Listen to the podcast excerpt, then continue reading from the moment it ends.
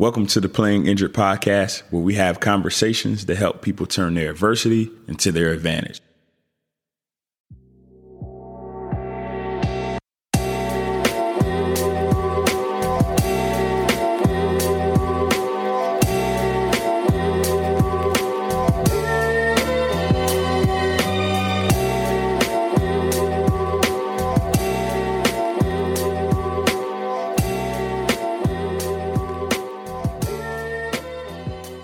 Welcome to another episode of Playing Injured. I, am really excited for this episode. I, I, get the opportunity to interview Eric Edmeades.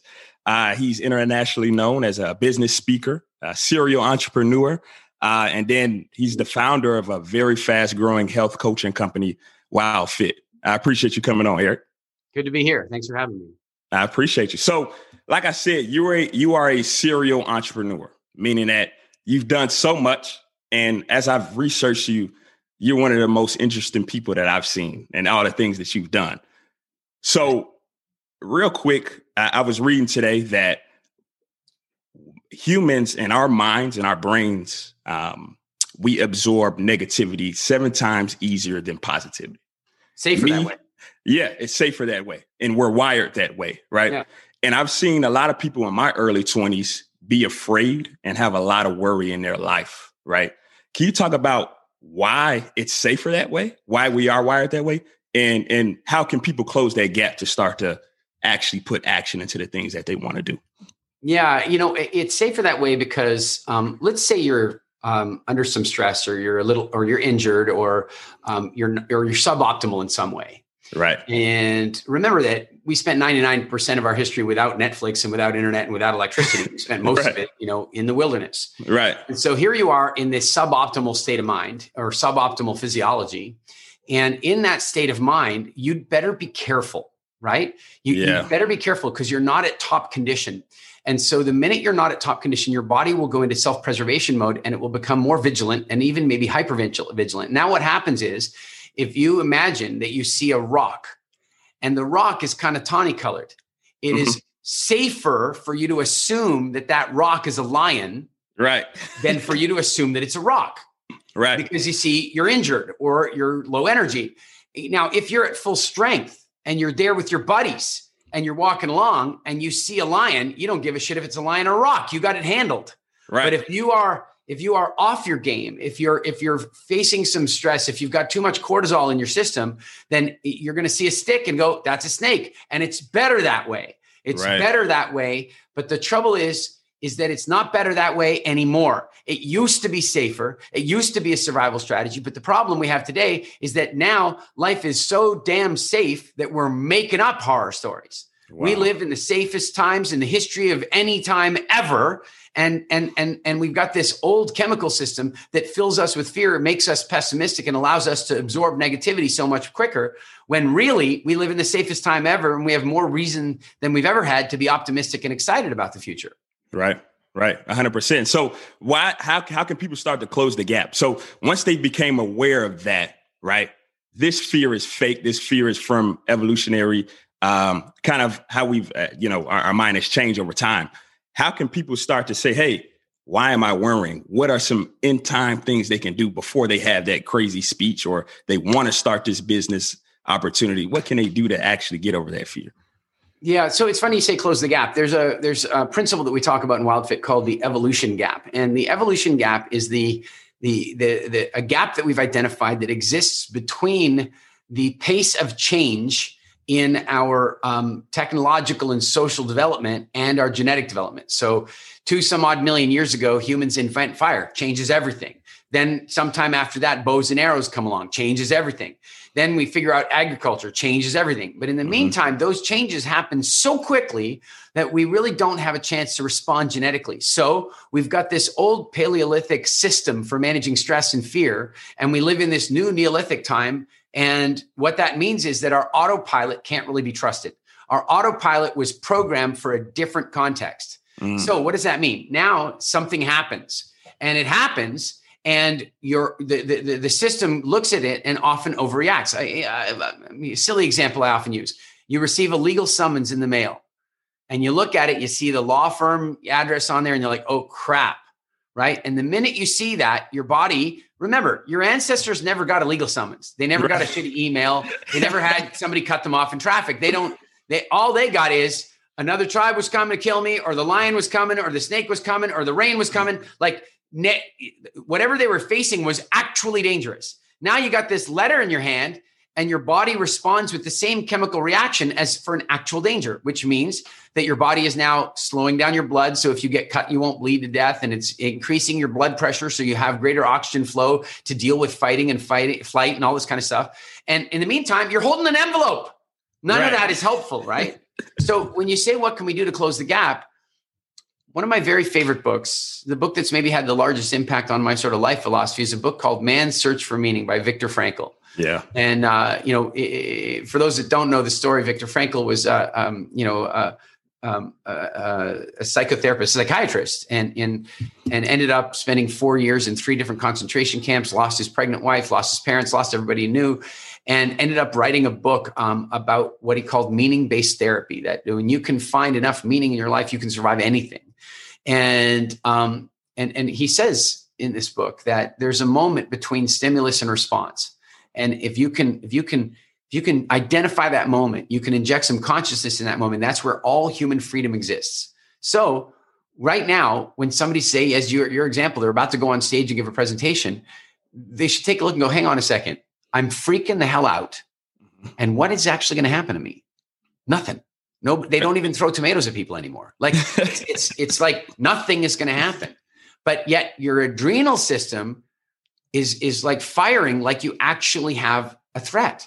Now the problem is if you're about to walk on stage in front of 500 people or 50 people or 5 people or 5000 people doesn't matter.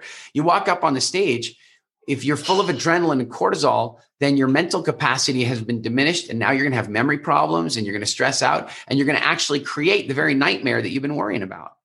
So, what do we need to do? We need to override that before it happens. And there's a couple things we can do. One is that when you breathe really powerfully and deeply, you communicate to every cell in your body that you're safe. Look, animals don't breathe loudly when they're scared, they breathe quietly when they're scared. They don't want to be found.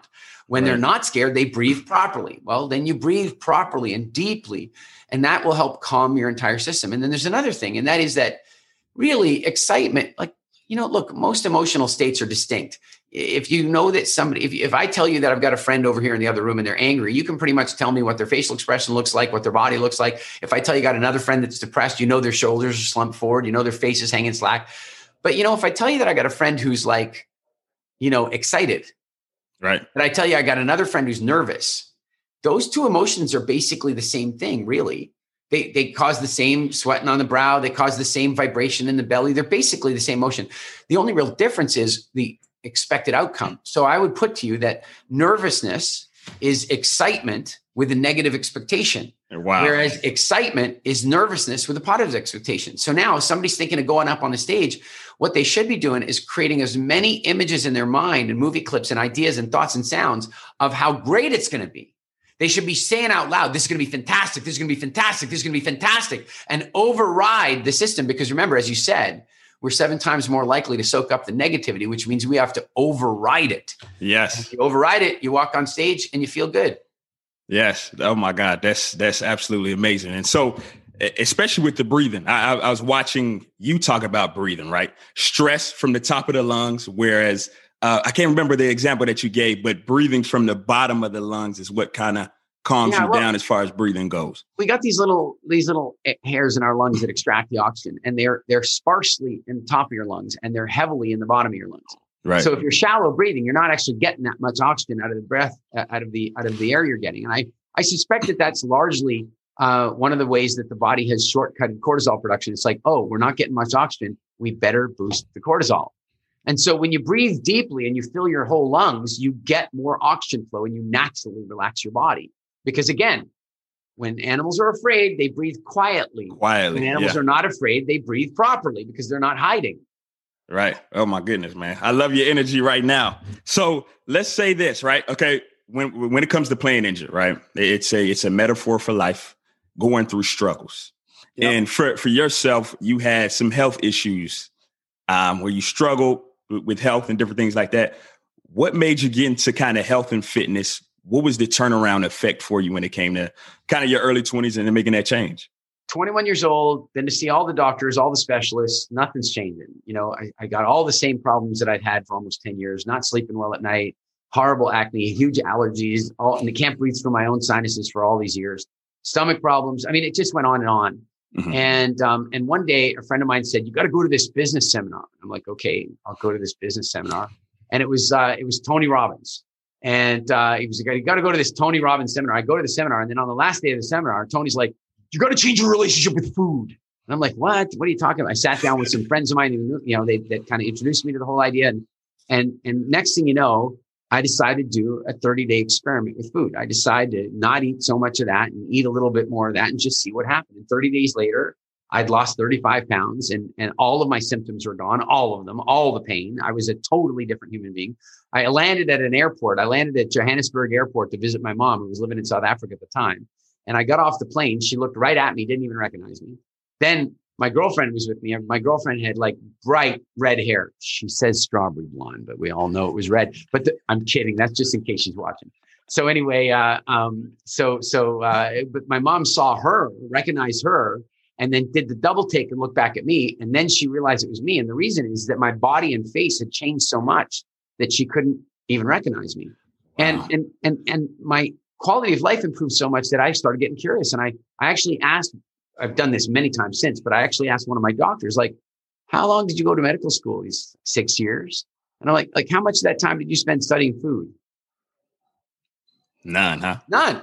and immediately I'm like, okay, that's a problem, right? Like I would not take my car to a mechanic that had not studied oil or, or, or fluids. Like, what the hell is this? And, and, and so that is what started my journey is I, I it was suddenly kind of like, I want you to imagine you're like you're in a plane and you're and you go talk to the pilot. You go, hey, uh, how long did you go to pilot school? Oh yeah, two years. How much time did you spend on landings? None. Like ah, I'm, I'm going to read everything I can about landing and I'm taking over, man. And that's kind of what happened to me. Is I just kind of got this like shit. If they're not studying it, then I'd better.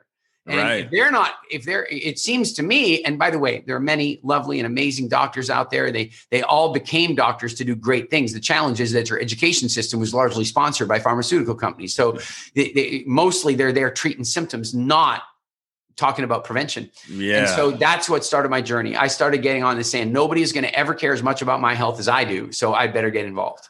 So I mean, with that being said, nobody, most people don't know what to do with their health no, most people don't, and it's not our fault. It's just what we've been taught. For me, I grew up in gym class looking at posters that say "Got Milk," you know. Yeah. And um, playing basketball, growing up, in order to get taller, I need to crush milk. So, what do people need to understand about health to have a better quality of life? What's wow. the fundamentally things? You know, eh, let me say this first is that if anybody has a lifestyle disease, right? Obesity, type 2 diabetes, hypertension, inflammation, uh, autoimmune disease, many of these things are either directly caused by or at least amplified by lifestyle. Eh, first thing I want you to think about is why do we call them lifestyle diseases? And I'll give you the answer to this. We call them lifestyle diseases because the government and the food manufacturers want us to call them lifestyle diseases because that way it's our fault. Mm. Understand that what they're doing is they're shifting the blame for their disastrous legislation and regulations, their disastrous manufacturing systems, their broken food production system, their deplorable treatment of animals, their horrible destruction of the environment. They're they're distracting us from all of that by calling it a lifestyle disease. You're going to go to the circus, okay? so, I'm really lucky. My little four year old, she likes to run away. She likes to run away and join the circus. Luckily, I have I have a trapeze like in my back garden. There's a circus company right there, so she's not running far. I love it. I love it, man. So in any event, um, you know, we we when we think about those, the, when we realize that that it isn't your own fault if you've got one of these issues. The, the truth is, is that our education has been hijacked. The, the whole idea that you need to have milk happened because the government saw there was a milk surplus. And if they didn't figure out a way to create more demand for milk, then all these dairy farmers were going to go out of business. And the reason there were so many damn dairy farmers is that during the world wars, they made the dairy farmers, they made a lot of farmers convert to dairy so that they could ship powdered milk because it was the cheapest way to ship protein. Mm-hmm. And, and, uh, you know, never mind the fact that there was widespread dysentery in the, in the troops, I, which I'm certain, I, I, I'm certain has a relationship there. But, but in the meantime, you have all these dairy farmers and the government's like, shoot, if we don't increase the demand, for dairy products, you know what's going to happen is we're going to, you know, we're going to have bankruptcies all over the places. So what we got to do is start getting people to buy more milk, and the next thing you know, all there's all this push and all this lobbying. You know, the the, the company that that does the lobbying for the dairy industry. It's called the Dairy Management Company. I think there's a guy named Paul Rovey used to run it. I doubt he still is. It's a while since I looked it up, but right. his annual budget was 165 million dollars a year. I'll tell you what, you give me 165 million dollars a year, I'll convince you eating charcoal is a good idea for you. You know, like it's you know, and and and that's what's going on. So that's the first thing. The second thing is, so the first thing is what's wrong. The food manufacturing system is broken. I believe in in what I would call conscious capitalism. I believe that capitalism is the best model that we have at the moment, and that and that the natural extension of capitalism is an evolved form of socialism, where the, where we've built the right technology and we've and and so suddenly working does become an option for huge numbers of people. I believe all that, but there are times when capitalism lets us down massively, and one of those areas is in food production. Because yeah. here's what's going on: I'm a say I have a food manufacturing company. My goal increase profitability. How am I going to do that? Increase sales. How am I going to do that? Get people to eat more than they need to eat. Then I, on the other end of my spectrum, what I want to do is I want to I want to make sure that they that the cost is as low as possible. So what I'm going to do? I'm going to I'm going to get everything done as cheap as I can, which means I'm going to produce the lowest nutrient dense food possible at the highest possible profit with the people eating as much as possible.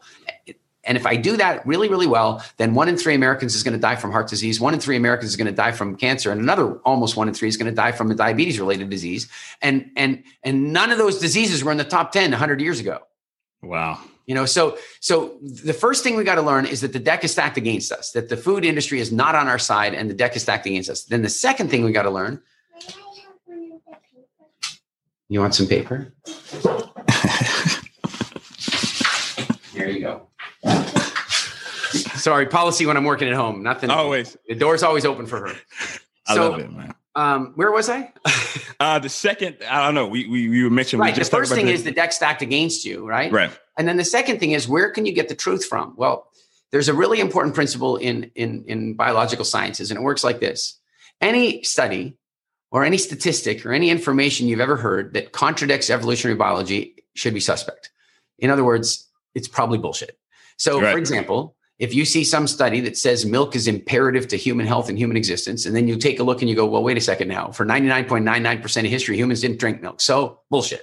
And, right. and, so what we want to do is we want to look at our evolutionary history and you know like eh, think about it this way every species on earth has has a diet an evolved diet like elephants eat what they eat that's what they eat and if you change what they eat they get sick and we're no different than that. There are very specific nutritional requirements that all humans have.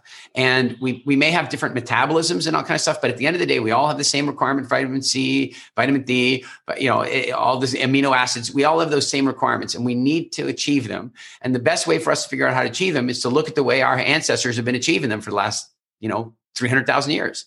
Right. There's where the clues are.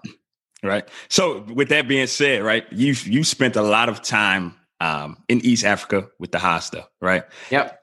Talk about who the Hadza is for people who don't know, because it was new for me when I when I kind of looked it up and did some research. And that's kind of where you got the idea of WildFit, right? And, and we we can see from right here. So this guy here is a Hadza hunter. I shot this video. I've been visiting these guys for about 10 years. And uh, so I've, matter of fact, I was just with them about a month ago and we you know went out hunting and, and what have you. And the reason i've been visiting them is that i don't want to like overly romanticize some idea that their lifestyle is our lifestyle but their lifestyle is almost certainly the closest representation we have to our ancestral lifestyle. Right. and so i've been visiting them over the last 10 years to kind of observe the way they do things everything from eating to parenting to you know coexisting like how, how, how do their cultures work? And it's been really fascinating but you know one of the things that's come out of it is is that um, you know they, they they're healthy they're mm-hmm. healthy. And, and of course, their health is now being damaged. It's being damaged because the misguided missionaries are giving them vegetable oils and sugar and crap like that because they think they're doing them a favor, and they're not. Right. But uh, and this is this is nothing new. I mean, uh, um, the guy who uh, um, I, I, believe it was the guy who, um, what's his name now, uh, Banting, who who who developed the exogenous insulin. He released a, a statement um, back in the late 1800s saying that he believed that one of the reasons that so many of the native Canadians were dying from things like tuberculosis and so on actually was more to do with the fact that they were eating garbage European foods. Even back then, they were wow. eating flour and oil and sugar and all that kind of stuff. And and so I think that again, when we can look at our ancestral past, and I think the Hadza give us a clue as to what that might look like to some degree, we can learn some things. And here's what we know. What we know is, and and this is, you know, I can't, I, I just don't understand why this isn't just straight common sense. But one of the things we know is that humans evolved not only to survive seasonal fluctuation, but to utilize each of the seasons. So there, mm-hmm. your purpose has mo- your body has modes. It goes into winter mode. It goes into summer mode. And if you don't let it do its summer mode thing, you're going to suffer the consequence. If you don't let it do its winter mode thing, you're going to suffer the consequences. But if you learn how those modes work, then you can use them for increased sports performance. You can use them for peak mental performance, for fertility, for optimal health experience. You you, you can feel better. And and so what we have to do is figure out like, hey, you know, this is what humans typically have eaten over the last, you know, say 300,000 years of sapiens. Uh, this is what we have eaten. This is what we haven't eaten. But also, this is when we ate it. Like we, mm. you know, we we we ate it in a particular way. We we didn't, you know, we didn't. Uh, uh, you know, we didn't um, uh, we didn't eat fruit year round, for example. Our pancreas isn't set up for that. And so when we when we take a look at those things, we can start to chart out a plan that can create an optimal health experience for somebody, whether it's because they want to lose a bunch of weight and return to health, or because they're a professional athlete and they want to achieve peak performance. Um, one of the one of the top polo players in the world went through our program, and he said it's just super super improved his performance because all of a sudden he had a level of mental clarity and energy clarity. And polo is pretty bloody physically demanding, by the way. You think the horse Without is doing all the work, but uh, it's not the case. And um, and and so it's it's it's a matter of health, but it's also a matter of peak performance. Mm-hmm. And that's that's so key. What what people don't realize is how connected uh, food and their gut health is connected to their brain health and, yeah. and their overall overall health. Um, I guess winding down, I I, I want to respect your time. As far as health goes, what's some important things that people can take away after they listen to it? Say, hey, I can start to implement these few things to get on the right path. Yeah, um, absolutely. Start to um, the first thing is I'm going to share these things with you, but I'm going to share them with you on the complete understanding that willpower is a failed system for, for behavioral change the way most people do it. Like I could say, eat this, this, this, and this, and don't eat this, this, and this, and you'll agree with me. And then three days later, you're, you're sucking down a pizza and a Coke, right? So, so we got to, we got to talk a little bit about what the rules are, and then we can talk a little bit about the psychology of it. Right. Generally speaking, uh, humans um, and I, I, say this with all respect for vegetarians and vegans that may have made the decision to not eat animal products. Optimally, optimally, humans would eat the very best quality of the following things the very best quality. They would eat the best quality meat, fish, dairy products, poultry, and uh, uh, sorry, not dairy products. Delete not dairy. That, right. Edit that out. they, they, would eat the, the very best quality meat, fish, poultry, and eggs that they could get access to, and the very best quality uh, um, uh, fruits and vegetables on a seasonal basis. On a seasonal basis, there's no fruit or vegetable that somebody should be eating every single day and and then maybe occasionally some nuts and seeds from time to time and that's about it. Now anything you add separate to that is superfluous it's unnecessary and if it's unnecessary it's harmful. So then you want to limit that. So you know i'm not saying never eat popcorn ever again i'm just saying let's not have popcorn every week right? You know mm-hmm. you give your body a chance to heal from these things now, here's the challenge is that the food industry has hypnotized and bamboo, bamboozled us. And so we no longer have freedom. We no longer have choice. Somebody comes to your work and says, Oh, look, donuts. And your mind goes, Oh, I really shouldn't eat those. And then the other part of your mind goes, Yeah, but they're free you know, and the next thing you know, you're scarfing down a donut, right? So th- what we then have to do is we have to work on the psychological principles to deframe what the food industry has done to us. They have bought our holidays, they've sponsored our emotional states. Now, if you had a really good day at work, you got to go get pizza and donuts, and and if you had a really bad day at work, you got to get a tub of ice cream. You know, whatever. Like we, right. we have the, all these rules set up, and they created those rules to stop you from thinking consciously because they don't want you to think consciously. Because consciously, you would never put that shit in your body. Mm. Right. So they, they want to take away your conscious thought. And they've done that very effectively through lobbying and marketing and, and, and advertising campaigns. And like, look, Josh, I don't know if you're a religious guy. I'm not particularly. I just, but I did go to an Anglican school. And so we did a lot of Bible study. And so I just, I, I remember the nativity scene, you know, the whole Christmas thing. I remember that, you know, there's the whole Mary, Mary gets pregnant. Nobody really knows how that happened. And, you know, then then then there's the you know then the baby is born in the manger, and then the wise men are there, and the wise men bring frankincense, myrrh, and gold. They did not bring candy and candy canes and and, and Christmas cake. That's not what they brought. Right. But somehow now we have to have those things to celebrate Christmas. If we're if for those of us who celebrate Christmas, right? And then uh, you might have seen the, Mel, the, the, the, the, sequel to the nativity scene. Uh, the, I think Mel Gibson produced it, but you know, there's the whole like, you know, Jesus and the cross. And, and, and, and I remember that story too. You know, they went and got him, they made him carry the cross through the town. They put him up on the cross and the nails. And it's a very unpleasant story, but I don't remember any chocolate. Right. There was no chocolate in the story. Right. And, and yet now there are people who feel like, well, it's not Easter if there isn't chocolate. Well, that's rubbish uh, Easter has nothing to do with chocolate, except insofar as that the chocolate company sponsored Easter and and and and bought that. So so we we really want to work on understanding all those psychological principles so that we can carve out freedom. Even and by the way, you know, at, at getwildfit.com, we have a 14 day psychological hit program. Yeah. You for 14 days, you go through some exercises, and by the end of the 14 days, you're like, I just don't want to eat that thing, or I'll eat it when I do want it. Like we want the, the truth is what we're all about, Josh, is, is what we call food freedom. You mm-hmm. should be able to eat what you want, when you want, as much as you want, and not feel any guilt about it. But also you should be able to not eat what you wish you wouldn't eat and have no regret. And that's right. really what we what we work to create for people. And from that, you can build health. I love that. I love that. Well, Eric, I appreciate you coming on. Um, this is very fun. Actually, I learned a lot. Uh, I love your energy, your intensity, and I appreciate you you you mapping out the time for, for us to chat. Hey, I'm really glad you made the space, and and uh, I love the work you're doing. Keep up the good work. All right, I appreciate it. Thank you. Cheers.